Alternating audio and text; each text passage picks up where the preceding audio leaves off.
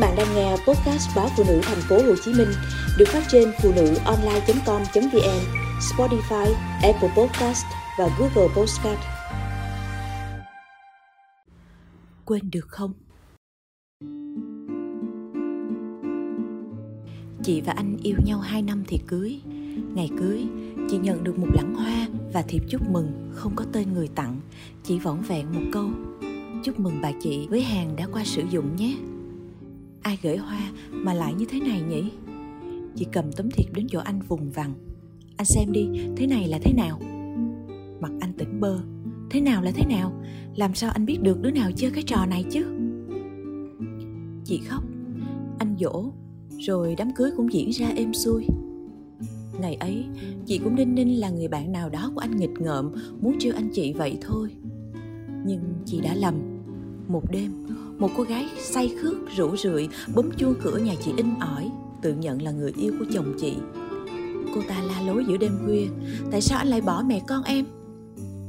Chồng chị chết đứng, chị kéo anh vào nhà, vợ chồng một phen ầm ĩ. Cơm hết lành, canh hết ngọt từ đó. Anh chẳng giải thích, cũng chẳng nói gì.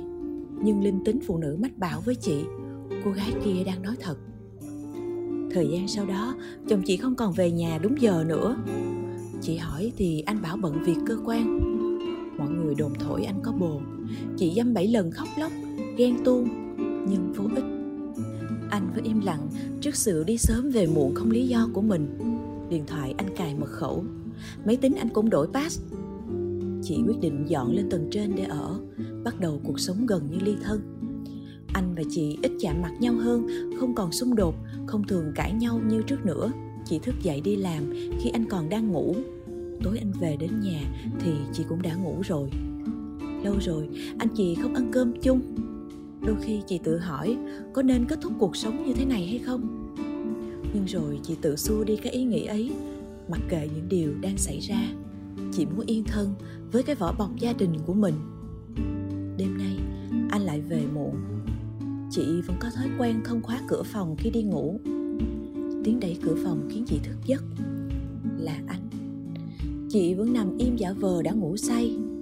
Anh rón rén bước đến bên giường, kéo chăn và nằm xuống cạnh chị. Chị vẫn nằm yên tay anh chợt tràn qua vòng eo của chị.